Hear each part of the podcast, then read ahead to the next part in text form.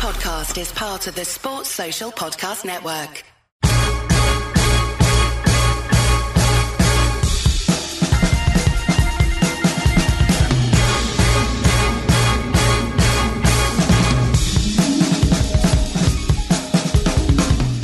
Hello and welcome to the Nat Coombs Show Edge Rush. I am, let me think. Uh, God, it's on the tip of my Nat Coombs. He is Prop O, aka Ollie Thornton, aka producer Ollie, aka the Unders King of Plumpton. And I tell you what, the prop king is back. Good week for you all.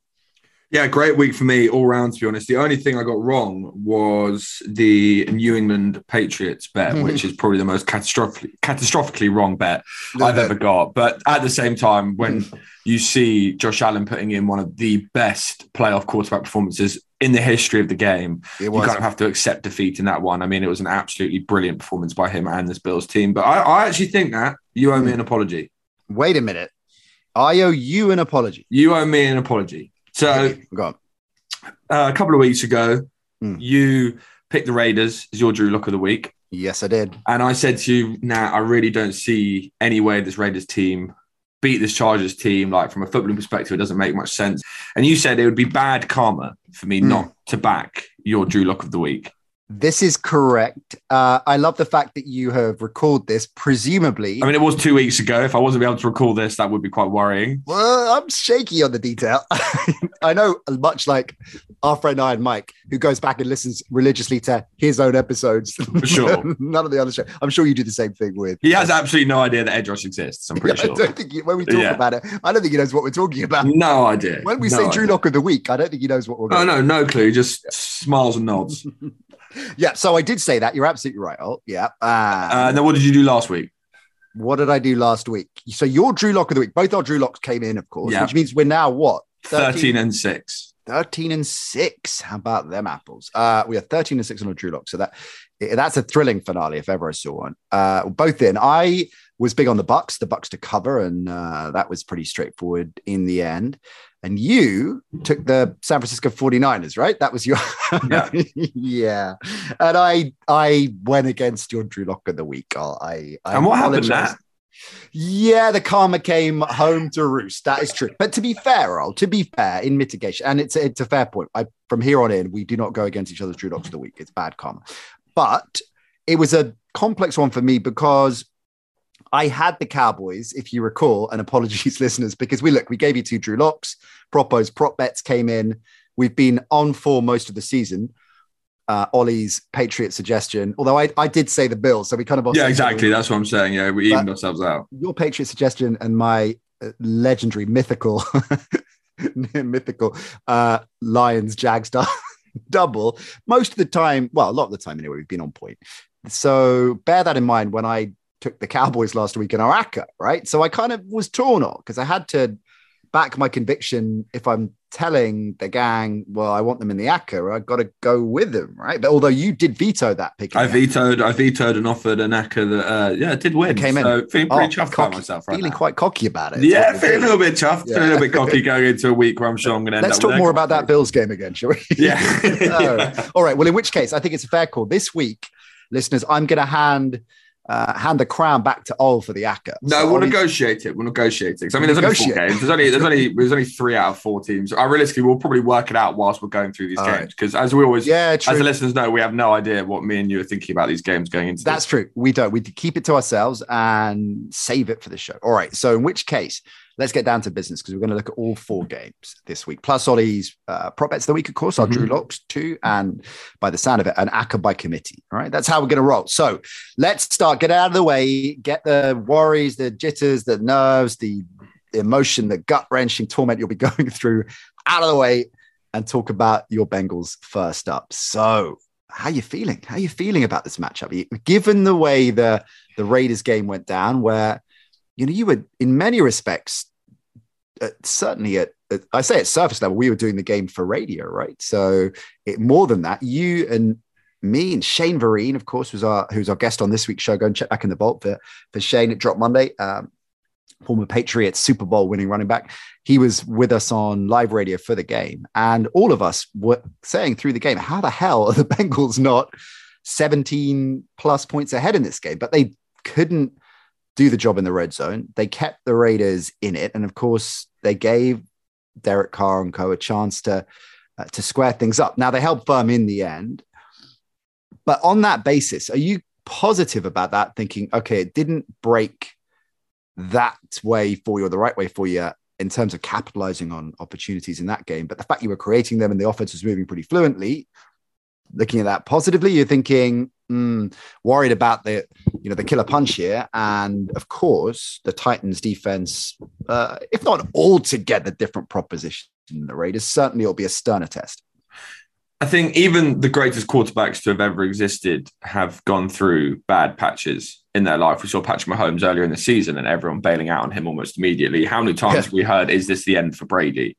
Literally, it feels like we'll hear that three times a season for the rest of his career, which has probably got another 20 years in. I refer you to Exhibit A, week one, yeah. and Aaron Rodgers. yeah, exactly. I think Rodgers will be out of Green Bay within five weeks. Someone, someone exactly. Say. Yeah, okay. okay. So, if anything, I'm actually taking positives out of the fact that I don't think Joe Burrow had his best game against the Raiders. We were doing the, the game, and there was many a time where I was saying that is not a characteristic throw of Joe Burrow. He was missing Tee Higgins yeah. on slant routes and stuff that has been routine for him all season. But I think the fact that he can lead this team to a victory, the first playoff victory in 31 years, the first playoff victory in a world where there is text messages and the fact that he can do that without playing his best ball against a decent Raiders team, which were the team of destiny everyone was talking about, I think is a great sign for this Bengals team and a great sign going forward to know that we can do. It's always that Sir Alex Ferguson thing they always talk about, where mm. the greatest teams win when they don't play their best ball. Right. And I think that was the perfect example of what we saw last week. And I think everyone has fallen in love with him. And I think the sky's the limit for this Bengals team for the rest of his career because of what he is able to do, because of his leadership qualities, because of the fact that every single person, including his teammates, including his coaches, has faith in this guy to produce when it really matters. And I am no different. I believe Joe Burrow is the guy, and I think he is going to be a top level quarterback for the rest of his career, and he will lead the Cincinnati Bengals team to more than just playoff wins and hopefully to even a Super Bowl in the coming years. With that all being said, I this matchup against Tennessee Titans is not a good one for us. I don't mm. think in a lot of ways. I think up front they have us beat, most likely on both sides of the ball. I think we've got a chance to stop the run, but what they're going to be able to do is they're going to set up the run with Derrick Henry and they're going to go to play action, which defensively we have struggled against massively. If Trey Hendrickson doesn't play now, it looks like he's going to. It looks like he does, right? right so, direction. just to clarify that, he concussion protocol, obviously, and yeah, all reports suggesting he'll be good to go, which yes. is huge. The let me ask you this on so starting on the on the offensive side of the ball and how you match up with the Titans there, because their strength uh, we've talked about this on the show this week. I think with both Shane and, and Mike actually, as we were previewing these games, and, and, both Shane and Mike, that's very much what those shows are to look ahead to to this weekend's action and get their perspective on uh, some of the key matchups as well as looking back at wildcard weekend. Uh, both agreed that the Titans.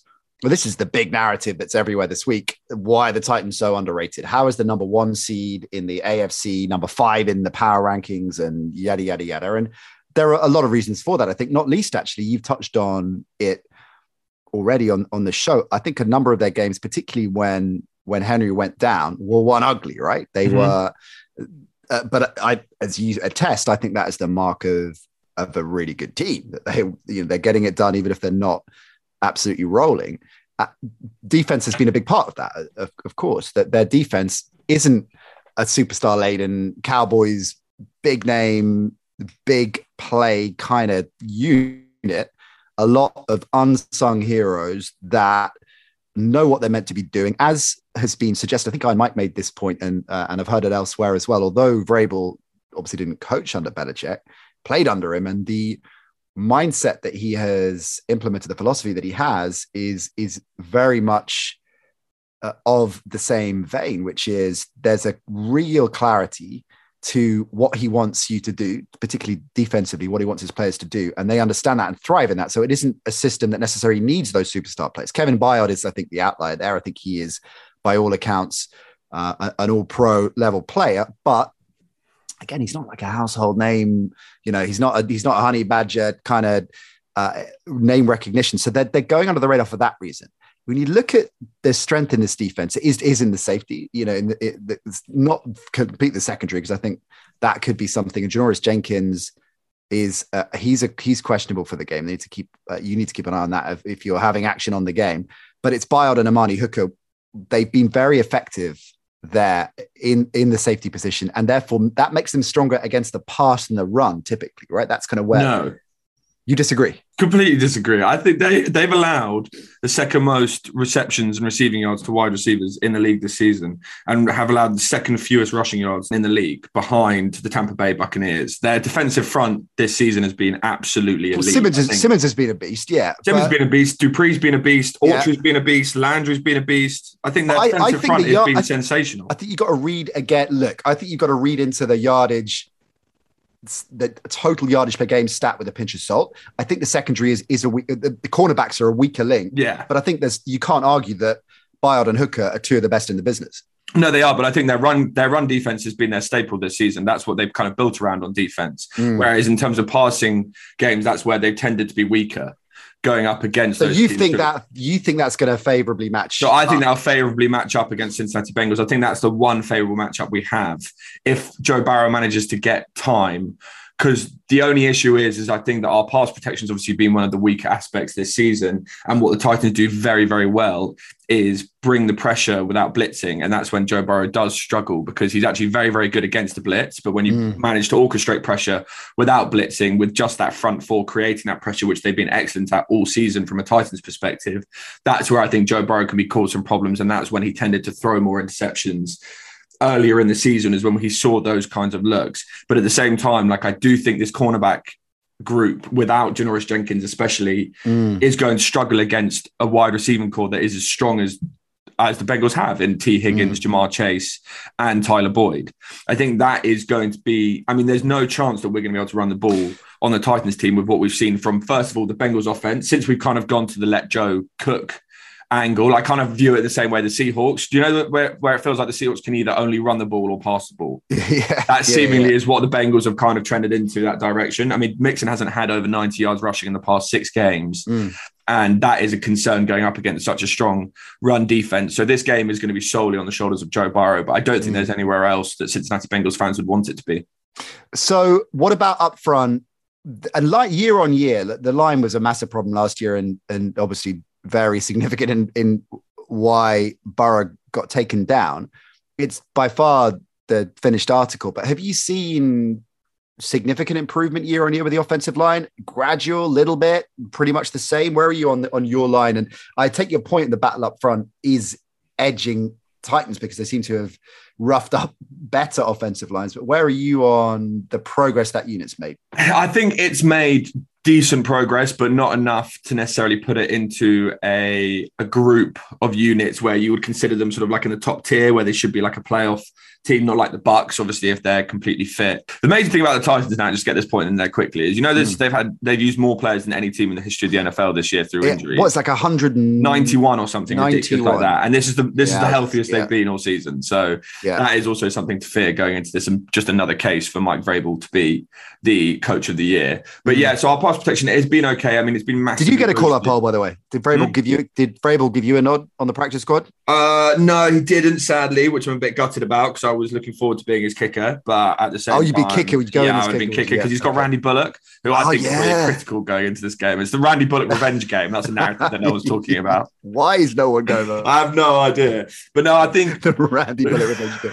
The one thing, the pass protection has been massively boosted by the fact that Jonah Williams, our first round pick from a couple of years ago, mm. has been fully fit all season, or pretty much all season. That's the first time in his career. And I think that Quinton Spain at left guard has actually performed very well, and he's kind of been on a one year prove it deal. But it at the same time, like it still is going to struggle against top tier pass pressure units. I mean, we've done well against the Steelers, and I think it will come down to more Joe Burrow and how quickly his receivers can get open. Yeah. More so than how well this team can provide protection to him. But as you said during the Raiders game, Joe Burrow had a lot of time during that game, and there are a lot of time. Yeah, well, yeah. I mean, I thought they played the given. You know, obviously everybody was keying in. We were talking about it naturally. Well, let's see what kind of damage Crosby can wreak and havoc he can wreak. And I think they they held pretty firm. Um, so yeah, I think that was encouraging, definitely, because it was by no means a vanilla Raiders front, certainly. So, no. so okay, so on the Titans' offensive side of the ball, how much do you think we're going to see from Derrick Henry this week? Because he's in practice, they're being quite guarded about exactly how much action he's having, but it seems limited. So, is this narrative getting a little bit overblown that this is the return of Henry right in time for the divisional round and he's going to run for 170. I don't think he's going to get that many carries. No, I would tend to agree with you. I think also what they've seen from D'Onta Foreman throughout Henry's absence has proved them they don't necessarily need to rely on Derrick Henry as much as they probably did earlier in the season. Foreman can replicate. I mean, we said it last week. They've had the same amount of rushing yards whilst Henry's been out with Foreman and Hilliard, but obviously they haven't had the same amount of big plays, which could be critical. Mm in the playoffs, especially. And I think that's what the Titans will look to do is try and get Henry in there as much as they can to give them the best opportunity of having one of those explosive big plays that he is so great at creating. I think the bigger thing for me is the fact that he's got AJ Brown and Julio Jones. As we said, this Titans team is as fit as they've been all season. And we're talking about a number one seed here. The Titans are seven and one in games where both Jones and Brown have played. And those include wins over the Rams, Bills, 49ers, and Chiefs. So four teams left in the playoffs. So those can't get underestimated. I think Tannehill has actually been playing better in recent recent weeks. Mm. He's had a QB rating of 100 plus over the past three games. And I think obviously what you get with Derrick Henry being on the field more is you get the Cincinnati Bengals having to load the box and kind mm. of sell out on the run to try and stop Derrick Henry and disable that big play. And I think that is going to open up play action. That's going to open up AJ Brown, Julio Jones to get more space. And AJ Brown is the king. If Jamal Chase is the prince, AJ Brown is the king to yards after catch. So I think that spells not a good sign for the Cincinnati Bengals coming into this game. So although I think on that though, you know, good at stopping the run, I think the yeah. passing game will open up after that, and that's where we'll struggle. Yeah, which is very much their MO, of course. But here's something that uh, will uh, warm your heart, Ollie Thornton. Looking into the the battle in the trenches and the matchup there, and and PFF, and looking at their gradings, right? Uh, and the Titans are middle of the pack. I think they're probably just below that in, in terms of where PFF see him. Uh, but Quessenberry, their tackle is one of the well certainly the highest rated uh, graded in, in in their unit right but they were using him to em- the, uh, the the piece on pff was using him to emphasize that they are much stronger with the run and, and as a result the unit as a whole since henry has gone down although you're seeing similar-ish production uh, on face value from D'Onta mm-hmm. Foreman that the, the overall level has dropped in terms of the capability of the the line, irrespective of Henry fit, not how much he factors, how much of a drop off, and the big game, uh, the big play factor is the key with Henry. You might look at it and think, well, actually, they haven't really lost a huge amount. The example I always give is when Lev Bell went down a few years back for the Steelers and Connor came in, and actually we thought, well, that's going to derail the the Steelers offense completely, and Connor turned out to be a pretty good understudy. But what you were missing in both instances was the X factor that Lev Bell mm. in, in, in that instance gave the the Steelers and obviously Henry, where he can be grinding 3.1, 2.8 to carry for three and a half quarters, and then bam, and particularly towards the end of a game, smash you up for a 64 yard break uh, out run, right? And so the the line back to back to the line, pass protection is where the problem is, PFF mm-hmm. contend, right? And Quessenberry is used as the example. So they have ranked him, as I say, top guy in the unit, uh, and this was uh, going into, I think, week 15, week 16. The article was written, so this might have even uh, worsened. Nine sacks surrendered, 10 more knockdowns. This is Quessenberry, right? So to unwrap that a little bit, you can get to Tannehill, I think. I reckon that there is a strong argument to say that Bengals front is going to be able to put him under pressure. And I think that can negate, if they do manage to set up the play actions effectively, I think they can negate it. I quite like the Bengals in that matchup. Yeah, no, I think that is definitely an area, and especially if Trey Hendrickson plays, which looks like right. he will do, that is where that is going to be key. Our pressure rate against the Raiders dropped by 35% when Trey Hendrickson went off the field last week. Yeah, it was yeah, absolutely yeah. ridiculous what how critical he is to our team. So getting him back is going to be massive. No, I agree. I do think that is one area where we could exploit this Titans team. But at the same time, my fear going into this game largely is just how successful this Titans team has been going up against some of the best pass rushing teams in the league so far. I mean, there's no mm. team that's brought more pressure over the past five, six weeks than the San Francisco 49ers. And the Titans yeah. really stunted that when they played against them a couple of weeks ago. They managed to beat the LA Rams in, in recent weeks. The Indianapolis Colts are excellent to bring pressure as well from the defensive front standpoint. So that mm. is my fear is this team seems to be so well coached and so well organized, and especially off a bye week. Mike Vrabel has gone eight to zero off of off a bye week, or when mm. he's had um, a week's rest.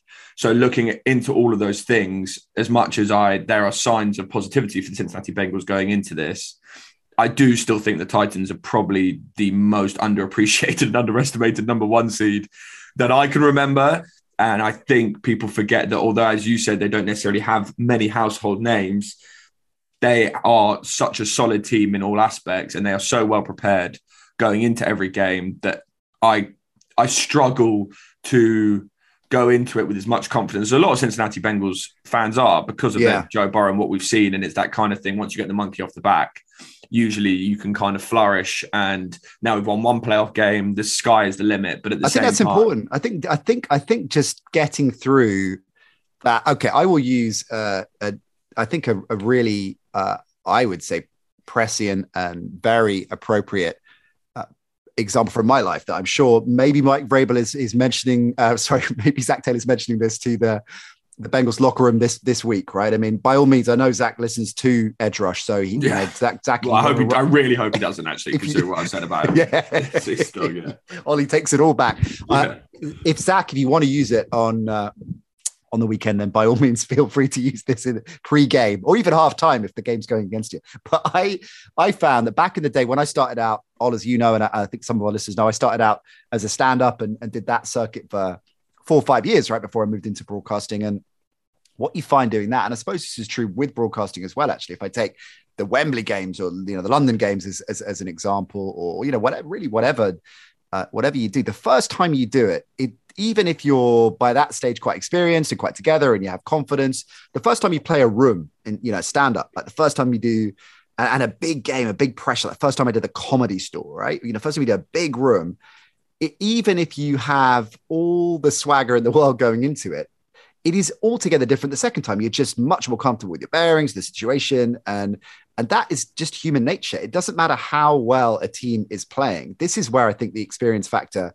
is huge. And the getting through that game, as you said earlier, wasn't flawless, hits and misses, red zone issues, they got the job done. They got the win. I think that is for this particular Bengals setup, which is young, aggressive, let we can take the world. I think that's massive. I think they're going to come in swinging in this game. Yeah, I think they have the opportunity to come in swinging. I think we'll be able to put up points. I think Joe Burrow is going to put up points. I think he's going to be able to utilize these receivers. I think Tee Higgins could have a big game. I think Ja'Marr Chase can have a big game. And I think they might, if they can't get the run game going, start utilizing Mixon more in the passing game as well. But this oh, is a Tennessee yeah. Titans team. Speaking of experience now, yeah. that has uh, ended the Brady era in New England, mm. has won playoff games yeah. frequently over the past couple of seasons, and especially in yeah. circumstances where they are aren't expected to achieve much. Yeah, I think that experience is going to prove costly. Shane Vereen said on the show earlier this week, I think that experience is going to prove costly for the Cincinnati Bengals because the, what the Tennessee Titans do absolutely brilliantly, which the Raiders and we saw the Cowboys do absolutely terrible this weekend, is situational football. Mm. The Titans, if they get a lead, they know how to ground grind a lead out, and if they go down, they also have the capability to go to their elite receivers in Julio Jones and AJ Brown. There's very much if you don't expect anything, you can't be disappointed in that, and there is a little element Ooh, of that going that. into this. I put that on an Ollie mug, so that's the what, what, which show were we doing with the commentator started, or was it Shane that said if the lights are shining bright. Yeah. yeah, he said when the lights are bright, the stars will shine. And the I was stars like, so will a massive Edge Rush fan. Trademark Ollie Thornton. Hey, yeah, listen, exactly. I know we've got to do other games, so we've got to pick this one. So, but just I just wanted to come back to the point I made earlier, because um, I knew uh, something was rattling around in my head, and I've, uh, uh, as you know, when you're talking, I'm just completely switch off. And yeah, obviously, obviously. I'm not going to say it. Uh, so I was just digging out this this stat I was looking for uh, at the time, and look, I'm not trying to labour the point. The, we know that the uh, the secondary, it was let's be. This is the issue I have actually with this Titans. The knock on the Titans. The secondary is about the cornerbacks a week, right? It's Yeah. not the, not the entire secondary, and, and I do think at times you have to take passing yards per game with a pinch of salt for obvious reasons. This was the this was the thing I was I was reaching for, uh, and I dug it out. So through the Titans' first six games, they were uh, they were terrible, right, uh, against the pass. They're allowing just shy of 300 yards a game, quarterback ratings over 100 on average, a 12 to four touchdown to interception mark. The last seven games of the season, entering Week 18. Tennessee's opponents averaged just 171.6, a three to seven touchdown to interception, and a 72 quarterback rating. Now you're going to tell me, look at the quarterbacks. Look at the teams. faces. All right, Look okay. at the teams they're playing against. Can only beat what's in front of you. A proper. Yeah, I know. I understand that, but and I know that's time, a lot to do with the front. I get, I get that. It's not Yeah. because they've got some. They played the Texans twice. hey, Davis Mills is, and Davis Mills in the Mills last is one. underrated. Yeah. Yeah, and I- Davis Mills still in the last one threw for 300 yards and three touchdowns. Okay, I, I get it. I'm not, like I said, I don't want to labor the point, but I'm not sure there is as clear cut as this secondary. I just was, I want to give props to Kevin Byard. That's all I want to do. Yeah, no, Kevin. Byard is an incredible player. That is true, as you said. I think the problem is, is their cornerback group, especially if they don't have Janoris Jen- Jenkins, Yeah. is is the weakness in this team, and that's where they have struggled as defending wide receivers. And when Yeah. you're going up against the Cincinnati Bengals, when everyone knows they that's their strength is the wide receiving core, that is a bad matchup. And I think realistically, now going into this, that is why I believe that this game, and because I would say I'm leaning towards just with my head on, just completely my sharp head on, whatever you want to call it, I would be leaning Titans. Yeah. But I'm never going to bet the Titans in this situation. You I can't, can't. you that gotta take myself. You You can't. can't There's it. absolutely no way. That's I'm bad do that. karma. That is yeah, bad that's karma. really bad karma. Uh, and also, I don't want to bet against Joe Burrow. You should never bet against Joe No, Burrow. The guy is. Are you going to stay away from the game? Is that No, I'm gonna. I'm gonna basically due to the fact that I think the secondary is the the part that the Bengals can exploit. I don't think they're going to be able to get anything going on the ground. So I don't think the Bengals are going to be able to chew clock. Yeah. Similarly, I think the Bengals might actually have some success in forcing the Titans to throw the ball also and stopping the run and taking away the threat that is D'Onta Foreman and Derrick Henry. Yeah. I'm going over now. I'm going over 47. Over 47 and a half. 47. Yeah, I think both teams are going to be able to put up points in this game. And I Mm. think that we will see an entertaining matchup Mm. that may just be squeaked by the Titans because the of line? their experience in this situation. It's at three and a half currently. Three and a half. I, uh, by the way, a Rapoport's uh, uh, suggesting that even though Jenkins hasn't been practicing the time of recording this, which is where are we Thursday morning, uh, he should be okay. That's He what NFL.com okay. reporting. Yeah. Uh, oh, I don't feel strongly about this. all. I'm looking forward to the game. Look, I love the Titans. You know, I've been Team Vrabel for donkey's years, and for all the reasons we said earlier, we don't need to repeat them. I think they are disrespected. So I would feel it is going against all of that in my head to back against them. But I love the Bengals shot. I think they've got a real shot here. I really do. I think they're gonna. I think Burrow's fearless. I think they can mix it up. I I think if I I am so torn on which way it could, I could conceivably go either way, and I wouldn't be at all surprised. So the over might be the play here because I'm with you. I think there'll be points, and that seems like a tasty number. I suppose the one thing if you do want action on it, as we always say, I'll play the number, and if it's three and a half, uh, it's kind of maybe tempting Yeah. maybe tempting to lean Bengals, but yeah, I think this is like a number of games this weekend, very, very hard to call. And I maybe look at having some action as process on on the total as opposed to necessarily uh, with either team or covering the spread. All right, where should we go next? Let's talk. Why don't we go San Francisco Green Bay next?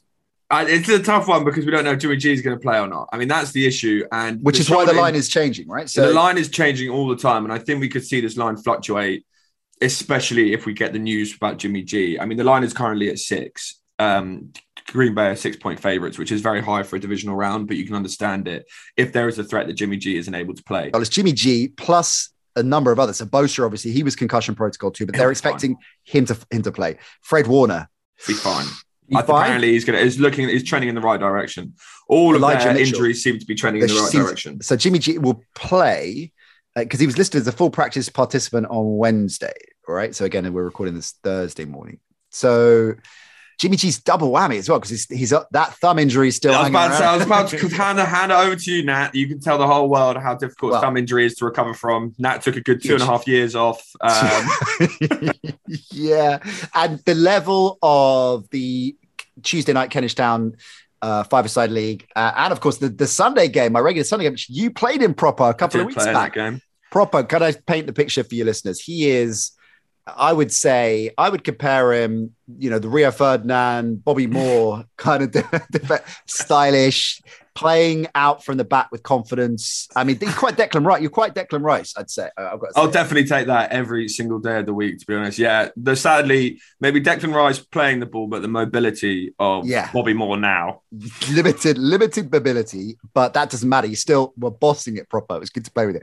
And so, yeah, you, you I know all about these these tricky hand injuries. The the line then has moved to six. Is that right? the time line has moved to six. I reckon if Jimmy G's out for this game, it goes up to sort of eight and a half, ah, nine. Oh, I mean, you're not you're not backing a rookie quarterback in Lambeau in the playoff game, are you? Realistically, I don't. I think, think they're going to start him. I think they'll start Garoppolo, won't they? I think they'll start Garoppolo, but it's not. It's going to be. It's not a good outcome for the San Francisco 49ers team, who some would argue have the most momentum going into this weekend out of all teams in the NFL right now, off the back of beating the Rams and the Cowboys mm. in their backyards, two of the better teams in the NFC. I think everyone would admit admit that, and also doing it in style as well, doing it with Jimmy G, making some big time plays, their defensive side of the ball making some huge plays.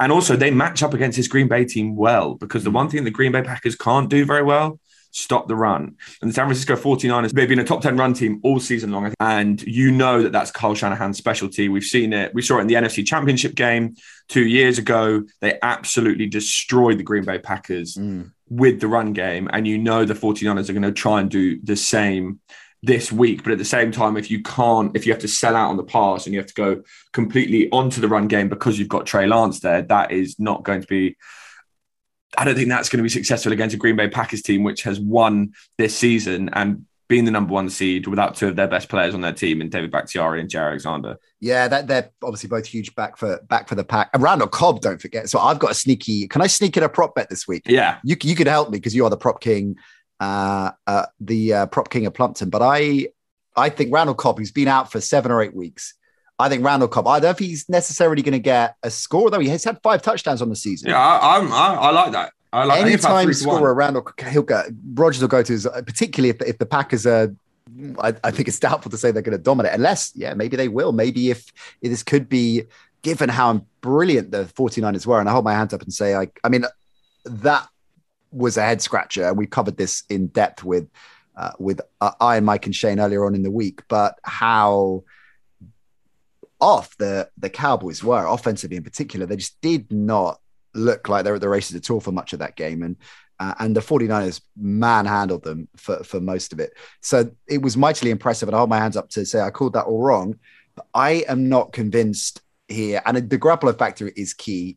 I I'm interested to see what they do with Trey Lance if Garoppolo starts and is playing, whether they still use Lance because they used Lance earlier in the season, of course, against in goal line situations against the pack, right? And I think I wonder if that, irrespective of whether he has to come in and hold the fort and run the game because Garoppolo can't go, or whether they will mix up that pinch hitting uh, duality a little bit more uh, in, in, in situations. Uh, I think that could be interesting. You know, as the the Raiders are want to do with with Cara Mariota and uh, similarly uh, other other uh, teams trending in, in that kind of style of doubling down, as opposed to necessarily looking at this as well, it's either Garoppolo or if he's totally banged up, it's Lance. Lance as well, I wonder, I was reading some analysis on how he's much more effective on the ground improvising. You know, when a play breaks down and he just has to make something happen as opposed to the design runs. That's where he can really, they he can really make some hay there. And I think to your point, against this Packers uh, unit, that that is a weaker link for them that could be very interesting as well. I think that he could uh, maybe uh, get some traction there. So joining those points up, I wonder if it will, irrespective of it's a binary decision of uh, look if Garoppolo is totally knackered, then he's obviously not going to go. But I think they will try and start him. But I wonder if they will reduce his looks and incorporate Lance into the offense far more anyway. I think that could be the the, the compromise or the, the middle ground that they go for. I I like the Packers a lot in this matchup. All I've got to say, and if it stays under a touchdown, I think that is that is that is a decent look. I think the number is key. And I where do you where do you sit on for both the Packers and the Titans for that matter on the on the bye week this year? How much of an advantage uh, the first round bye is that? Do you think? you have to look at them in context and how specifically each team has benefited or lost out on because of that bye week. And I think if you look both at the Titans and the Packers, as we said earlier, the Titans are the healthiest they've been all season.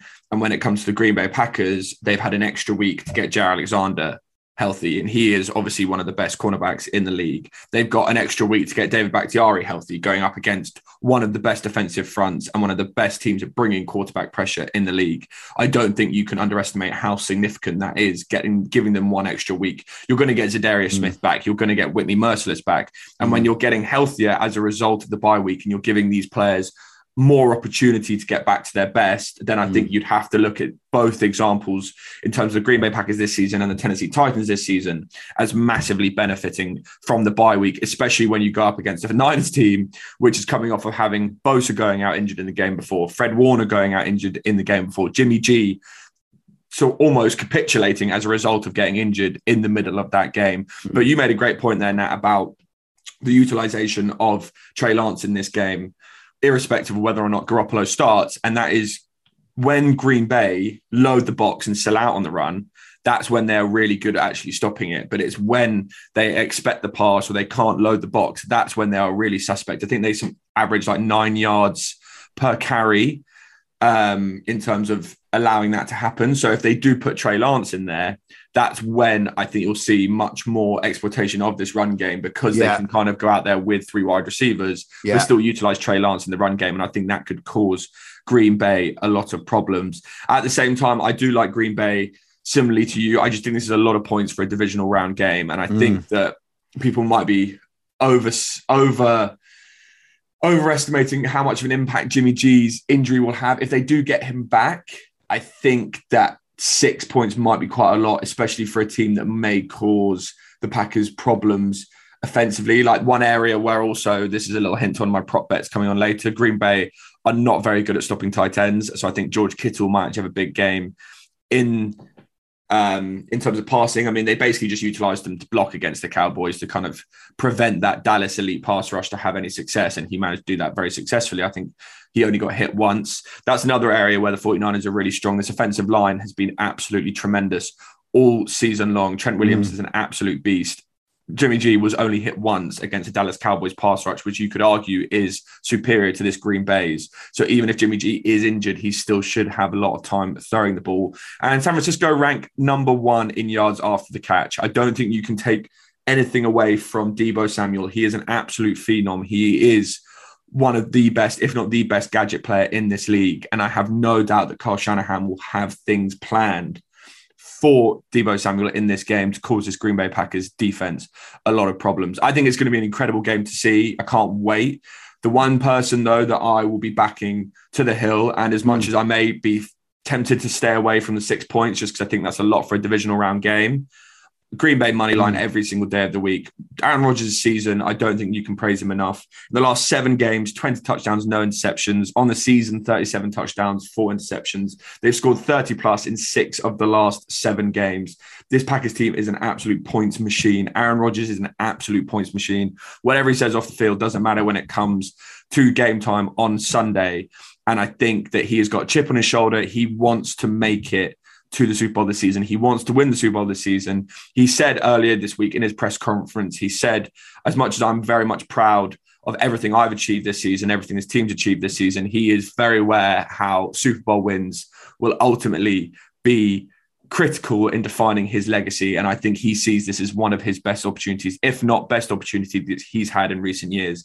And I think that Green Bay definitely going to win this game. Yeah, I'm with you. I'm with you on that one. And I'm, you know, concerned that I backed heavily against the 49ers and uh, underestimated them. I, look, I wasn't suggesting that I didn't think they were a good side, but I I thought the Cowboys would would be far more competitive.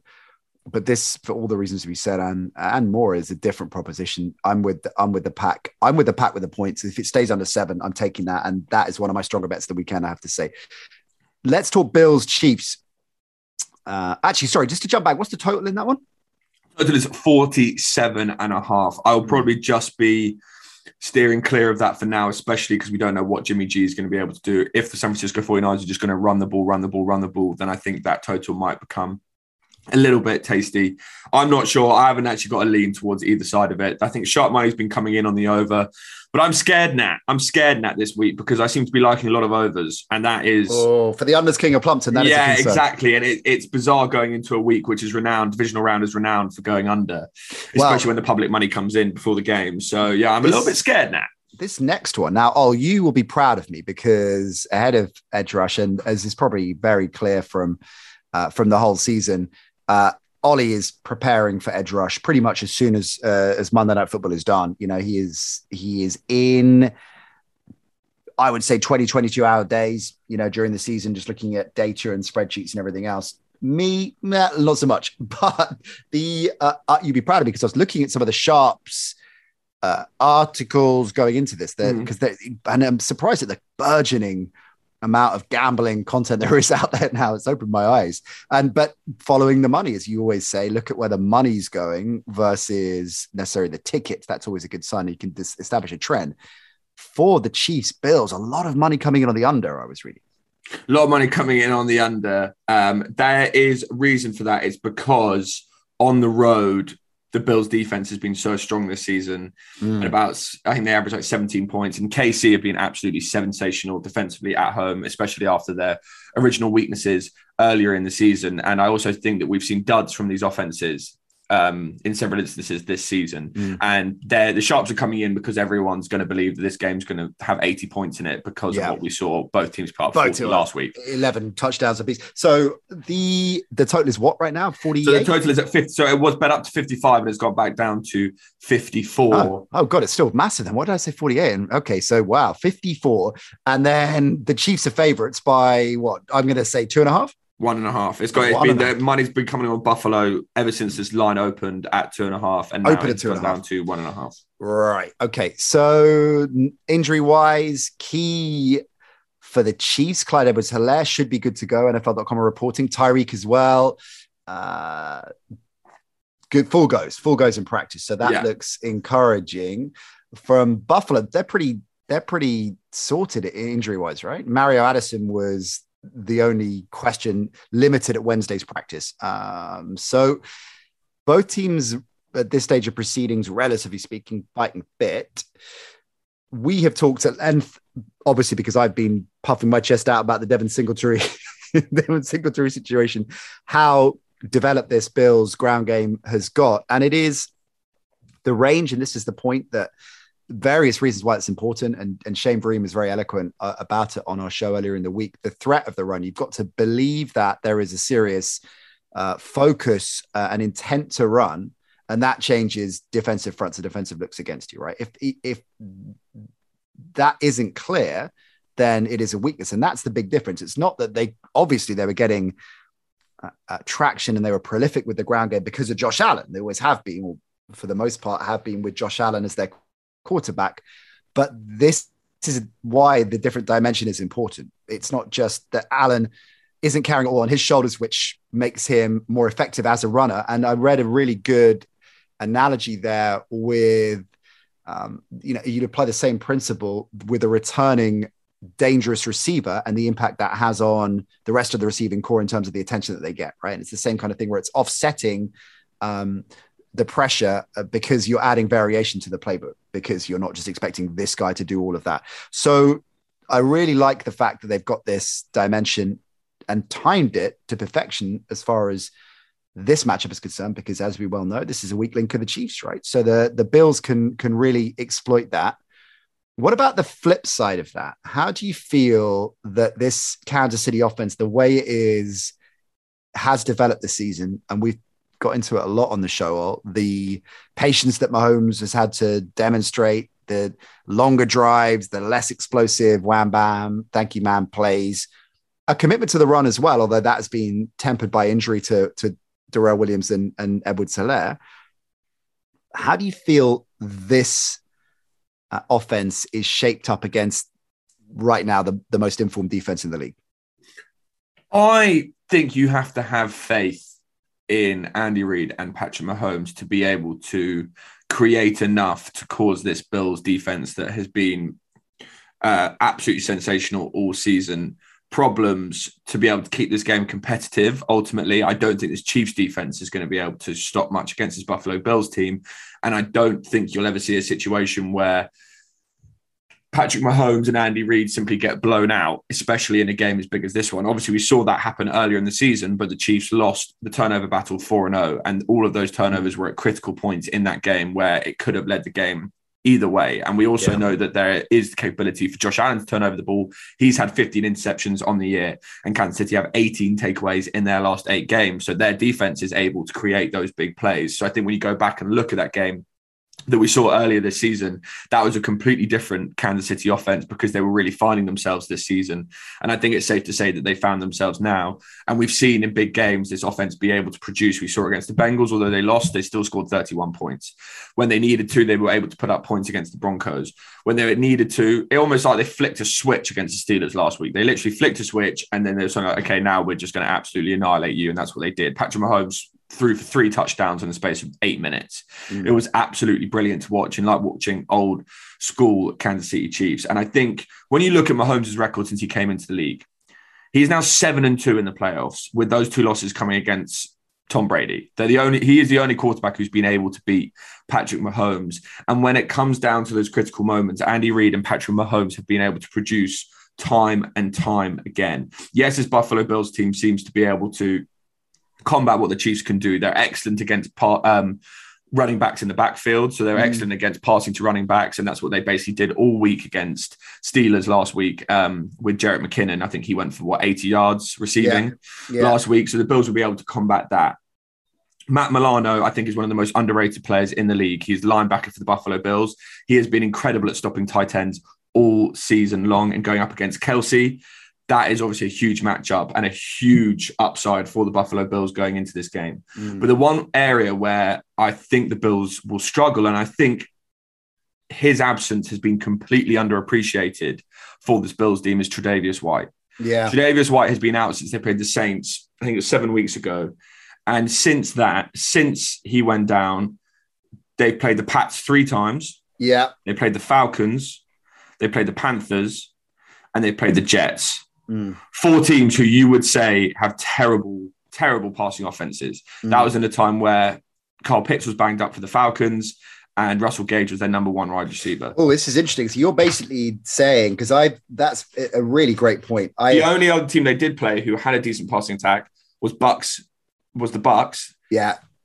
Brady managed to throw for 363 yards, two touchdowns, yeah. no interceptions, and the Bucks managed to put up over 30 points. Because everybody is bigging this point up, it, it, and it's a great point you make, which is context. And you know, maybe I fell into that trap w- with the Titans earlier because you look at these trends and say, look, forget the populist narrative and forget the, the surface level numbers.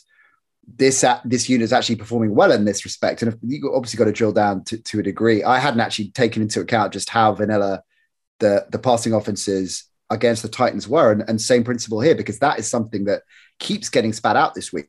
Well, like, you know, this Bucks D is really holding up against the pass despite that loss. And that is a great point. I are I am leading Chiefs here. I like the Chiefs. I know that everybody's on the Bills bandwagon. I, I noticed that I love the thing that Dianna Rossini, uh, Dianna Russini dropped from ESPN of, uh, which is doing the rounds on social of Stefon Diggs on the field after the championship game and uh, the Chiefs celebrating and Diggs the only Bill there and just standing watching the celebrations and uh, love Stefon Diggs for that. And I get that this is it's our time now. They're in terrific form. It was a brilliant all round performance against the Patriots. I get it. I get it. I get it. But I've been rolling with the Chiefs a lot this season, supporting them when everybody was telling us they were done. I think that's been vindicated. And in the same way, all that I felt the Patriots were a better side than people said, but limited. I felt the Chiefs will continue to progress this season and time it right for the playoffs and really flex in the playoffs. And I think you can't really tell much in the Pittsburgh game, for goodness sake. No. I think this is a moment where the Chiefs will emphasize the fact that they are champions, and I like him to go through. And you know what I love if that is the case now? Mm. And you know what actually is my Drew Lock of the week? What is your Drew Lock of the week? Even though what you said just before this with loads of sharps being on the under, Mm. What I just said about Tre'Davious White being out, Mm. 41 yards per game average for Tyreek Hill in three career games versus the Bills with no touchdowns, but those were all when he was covered by Mm. Tre'Davious White. I don't think they've got someone who can take Tyreek Hill out of this game. Yeah, yeah, yeah. On the other side of the ball, against elite passing offenses, the Chiefs have struggled. 28 points allowed to the Chargers, 34 points and 446 passing yards against the, Be- the Bengals. And apart from that, I actually think their defense has been flattered by weaker opponents, such as the Steelers, as we saw last week. Ultimately, Nat, we have the two faces of AFC quarterbacking going up against each other. Joe Burrow will be there soon. Don't worry about that. These teams rank top five in, in the NFL in scoring and in points scored. This may be a square pick, Nat, but it is one I love. And one when I'm up at 3 a.m. on Monday morning watching this game, even if there is a flicker of hope, I will be happy going into this. But I think when you've got two absolute juggernauts of both quarterbacks and offenses going into this game and two defenses that I think people are slightly overrating in terms Mm. of passing attacks, Mhm. I'm taking over 54 and a half. The unders king of Plumpton doubling down on the overs. as the, biggest over of the weekend. week. It is the biggest over. It's a, a number that a lot of people are going to be scared of. Since it's gone down, 55 is a key number. So 54 and a half is huge, I think. And when it went down, or 54, that's what it's gone down to now. It is at 54. Since we saw it went down, the, the money actually has been coming in on the over. But I honestly just expect an absolute shootout. I think we've Josh Allen versus Patrick Mahomes. Mm. As you said, I think Kansas City are going to demonstrate what they what they are and who they are. Mm. And what we've seen from them time and time again is in these circumstances, they've always been able to put up points. Patrick Mahomes has always been able to deliver, whether that's on the ground with his passing attack. I think Tyreek Hill is going to have a big game in this matchup. And on the Yeah, other I side of the agree. ball, I don't think that this, although Rashad Fenton and Charvarius Ward have had decent seasons, I don't think they're going to be able to stop uh, Stefon Diggs, Gabriel Davis, and this passing attack for the Buffalo Bills. Yeah, And I think this is just going to be an absolute slugfest and just an absolute classic for Sit back everyone to remember. I I loved. I I can't wait for it. And incidentally, not to discount, and Shane made the point on the show Monday. Arrowhead is gonna be rocking. It is gonna be rocking, and as he said, that is not a place you want to be when it's rocking. I cannot wait for it. I'm leaning Chiefs uh, on this one. Uh, and you go. Do you have a strong feeling either way, Ol, outside of the over? On No, I actually don't, to be completely honest with you, because I think this could be, I'm scared of this being that kind of coming of age Mm. Josh Allen Mhm. win. And also from, I read a Bills beat writer basically write an article about how apparently the whole offseason for the Buffalo Bills was spent trying to work out ways that they can beat this Kansas City Chiefs yes, team. sure. Yeah, yeah. Yeah. I mean, it's absolutely viable. I, I cannot wait for it. Right. We have got to, we'll pick the last game uh, super quick because we're going to sneak in, well, my Drew Lock of the week, your prop bets, and the acca of the week. So, Rams, Bucks, big old problem for the box, of course, is that Yeah. banged up line that Yeah. not just Tristan Wirfs, Ryan Jensen, and of course Josh Wells, who was the backup tackle that came in for Wirfs. He got banged up as well, right? So they are in Stuck, and at the moment, as of the time of recording this, it's not looking great. So Jensen and Wirfs didn't practice eh, during the walkthrough on Wednesday, and Josh Wells limited. Lavonte David's got a knock as well. They've got issues with the ground game. We'll have to keep an eye on what's going to happen there with playoff Lenny and Ronald Jones too. Of course, both uh, both missing in uh, that straightforward win in the end against the Eagles, and that was where the Eagles had the most success. Of course, was limiting, uh, or rather, sorry, getting penetration and cut through on that line and getting to Brady when uh, when Wirfs and Co went down. Um, so that is not a position you want to be in when you're going up against this Rams front. And because of that, all I am liking the Rams quite a lot in this game.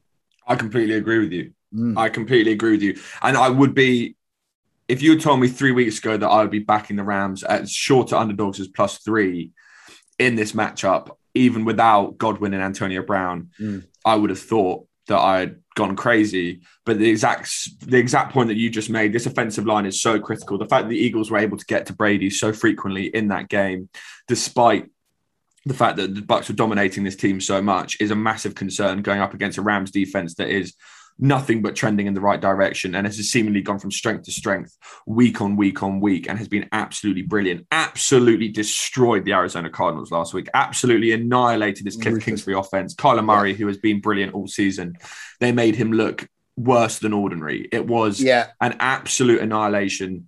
I think they've got you've got you've got obviously a couple of things with the Bucks. It was incredible how not so shouldn't be surprising at all because we know the the mo of this Bucks defense. But I found it, and it was a tough game for us to broadcast, right? I found, but I found it incredible to watch just how impressive those backers were against the, the Philly run. I mean, just completely shut and muted that out. Uh, not just the Hurts factor and Hurts on the ground, but Sanders and everything. Just there was nothing going at all. They were just swarming him in vintage Bucks D style. So that I guess is something to to bear in mind here because well, we've got Cam Akers now, say the Rams and the Akers Michel tag team, and we haven't really been able to do that, and that's going to help us. And I'm not sure how much of that is, is going to be a factor per se. Uh, but the flip side of that, if we look at the Bucks offense as you've had outlined, short stacked anyway, particularly if Fournette and or Jones aren't able to go. So Mike Evans, time for a big game. And Jalen Ramsey's just going to be on him the whole time. I can't wait for that matchup. But hmm. Ramsey, mm. uh, I think, is going to, he's been in brilliant form all season long. I think is going to, if not completely eliminate Evans from the game, mute him and keep him in relative check. And I think, given the problems that they have in terms of range for Brady, I think that's going to be a massive, massive issue. So I am Rams all the way on this. I'm actually liking the Rams money line. I'm going to be that bold, but I will definitely be looking at plus three.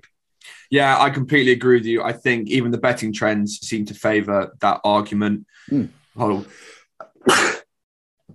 McVay is 10 and 4 against the spread as a road dog, and the Rams have won both games they played as underdogs this season. Also, as we have discussed off air, Nat, the Bucks are number two in pressure rate, and they're one of the teams that blitzes the most this season. Stafford is actually the number one quarterback in terms of pass rating against the blitz, so that actually works out quite well for him. And although this secondary, I think, has been also trending in the right direction in recent in recent weeks for this Tampa Bay Buccaneers team, again, when you really break down and look at the teams they've played, the only teams that Tampa have really played who I would say have a top ten quarterback are the Cowboys, who they played in the opening game of the season, and they gave up 29 points. The Rams, who they played in week three of the season, and they gave up 34 points. And the other team is Josh Allen, who managed to, despite putting up a dud in the first half, put up 27 points and absolutely tear them apart in the second half when he once he found his feet in that game. Other than that, they've been going up against obviously the Falcons, Falcons, the Saints, and the Panthers as their divisional games. They played the Jets, they played the Giants, they played Washington, they played the Bears, they played Miami, they played Philly twice, they played New England. They are also a team that has benefited massively off playing teams with weaker quarterbacks and weaker passing attacks. Mm-hmm. And I think that is where this team's going to get exploited in this game game. Stafford, obviously, we've seen him struggling in, in certain looks in certain circumstances, especially in the latter half of the season. He has been throwing interceptions, and obviously the Bucks are good at creating turnovers. But at the same time, I thought the way that McVay handled that game against the Arizona Cardinals demonstrated yeah. that they don't necessarily need Stafford to throw for 350 yards do, do every much. single game and throw Cooper Kupp for 120. They can win by utilizing the ground game. And where I think they can really exploit the Tampa Bay team is Tampa Bay are terrible at defending the pass against running backs. And mm. I think Cam Akers being back, we saw some of the plays that he made last week. Right. I think that could be huge going into this game. Yeah, yeah. As Carlson said on our show, Sony Michel doesn't really offer that threat. Akers absolutely does, right? So great point. All right. Uh, uh, so that is my Drew Lock of the week, Carl. The Rams, Rams plus, plus three. three. The Rams plus three. With you all the way. With you all the Love way. That. So let's do the Zaka. I reckon we get this, right. while everything's fresh in our mind. Let's work the Zaka out. So we're going to add Rams into it straight Rams, up. Rams. Let's. The Rams are in there. Are we? Are we saying? Are we saying money line? Money line. Okay. Yeah, we're going money line. Do let's it. go in that. We both let's back go. it. So let's let's have it. Okay. So Chiefs. Are we both going? Or you don't? You're not sure about that, are you? So to Green Bay. Okay. Rams. To be fair, Green Bay and the Rams would be over evens. Okay, love that. Love that. So let's do that. Uh, right. Let's wrap with our with your prop bets of the week. As always, there's gonna be tight ends in there. You know me. Yeah. I'm always gonna put tight ends in my prop bets. Is Geoff Swaim in one, it? Come on, Geoff Swaim. Yeah, Geoff Swaim's in there. Over 12 and a half yes. Yes, Geoff Swaim. Geoff Swaim said that Bengals. I say it every week. Bottom five worst teams against tight ends. You now you followed me last week. You took the Darren Waller over receptions. I did. You loved it. It came through. We had a great time watching yes, on radio. We had a party. It was great. That's, that's Do the, the same again this week. In. Geoff Swaim, mm. but over 12 and a half receiving yards this time because I think he might even just have one big play. But yes, Bengals bottom five worst teams against tight ends. We all know this. Geoff Swaim averaged over 13 yards a game during the season, and we know the Titans are going to go to play action, which the Bengals struggle against. So that should give Geoff Swaim a lot of looks. Swaim will also likely get a lot of opportunity against Cincinnati, so he should go over this number. My next one, sticking with the tight ends now, George Kittle over 48 and a half receiving yards for the San Francisco 49ers. That is if Jimmy G plays. I will withdraw mm. this pick if Trey Lance plays. Okay. Just going to say that out there now. Only one catch for Kittle last week, but he was actually just being used, as I've already said, primarily as Blocking. a blocker, yeah, against this Dallas Cowboys pass rush.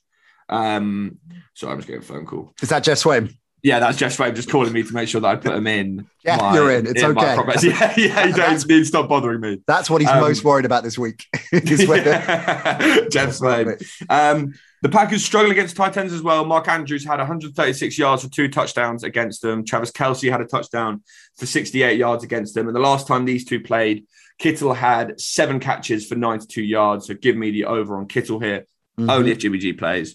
And the last one is Josh Allen score a touchdown. He has been incredible running the ball over the last six games, averaging 67.8 rush yards over that time span and had 59 plus a touchdown in week five versus the Chiefs. Kansas City ranks bottom 10 in defending quarterback runs and has allowed the most rushing TDs to them. So I expect Josh Allen to score a rushing touchdown in this game and to exploit this Kansas City weakness. And also, Nat, let's not forget, we saw what Drew Lock did to them in that final game of the season. I think Allen should be feeling confident going into this one. I love it. Uh, I think, though, know, you are missing, propos, Randall Cobb, anytime touchdown scorer. That's my. Yeah, we'll sprinkle that one in there. Three to one, three to one as well. I actually do like. I actually really do like that as well. I think that's a great shout. Thanks, man. Randall Cobb. I'll be back in that and back in your prop bets and.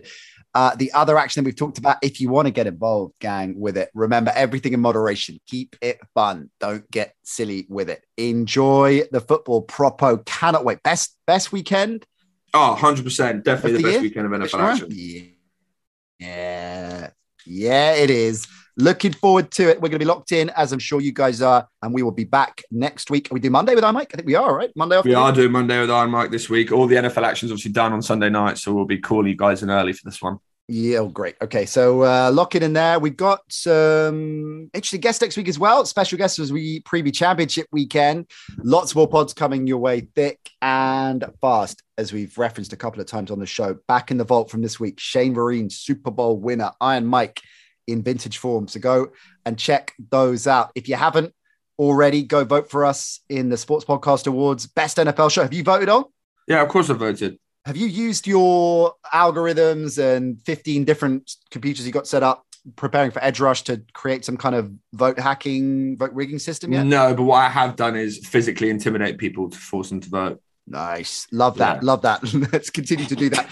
Uh, it takes i reckon about a minute uh, to that took me a minute so it will take our digi smart listeners much less than that. Just got to hop onto the website put in your email to register, vote for us. Doesn't matter about any other categories. Just, just yeah, exactly. Just That's what we care about. So give us a shout. We're doing all right. Uh, we're in the top three in the voting at the moment. Also, we gotta we gotta kick on. We need to we need to bring out the vote. I need to physically intimidate a lot more people as well. Yeah, you go and get intimidating. Uh, and listeners, go and get voting. We'd appreciate that. Uh, incidentally, final thing shout out to everybody who's been leaving reviews on the different pod platforms we're on. I've seen some new ones go up on iTunes or Apple, I should say, in particular Apple Pods, which we massively appreciate, uh, really enjoy reading them. I'm really glad that you are enjoying the show as much as you are. There's a lot of Edge Rush love out there, Prop O. There's Prop O's got the fan a fan base rocking.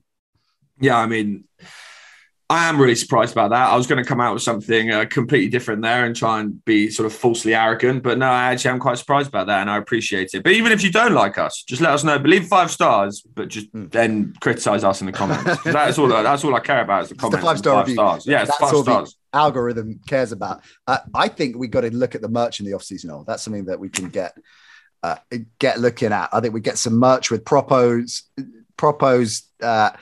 Uh, taglines on there, uh, maybe some hoodies, t-shirts. I might. I'm just thinking about the tagline that you pointed out earlier, where I said, "If you can't, um, if you don't expect anything, you can't be disappointed." I think I might have stolen that Hmm. from Zendaya in Spider Man. I think you did. I think you did. We were only talking about that film the other day. I, I think you have, but I think that's was a second part. of the tragic, real tragic moment for me. I'd say probably one of my lowest points. Quoting Uh, Zendaya in Spider Man. plagiarized Zendaya in Spider Man is maybe the lowest of the low points. But if the lights are bright, I love the fact I can't remember that one. If the lights are bright, then shine on. Oh yeah, if the light, if the lights are bright, the stars will shine. Shane The really stars will actually owes me some money for that because uh, that is trademark. If the yeah, we've got to listen. Let's write this stuff down as we established a moments ago. You've got a very short term memory, so we need to note them down. But yeah, we'll get on with all of that. There's going to be a lot of stuff rolling in the off season, but that is all to come. We've got the Super Bowl to sort out, so we are right on it. Enjoy the weekend. Proper look after yourself. Thank you, my man.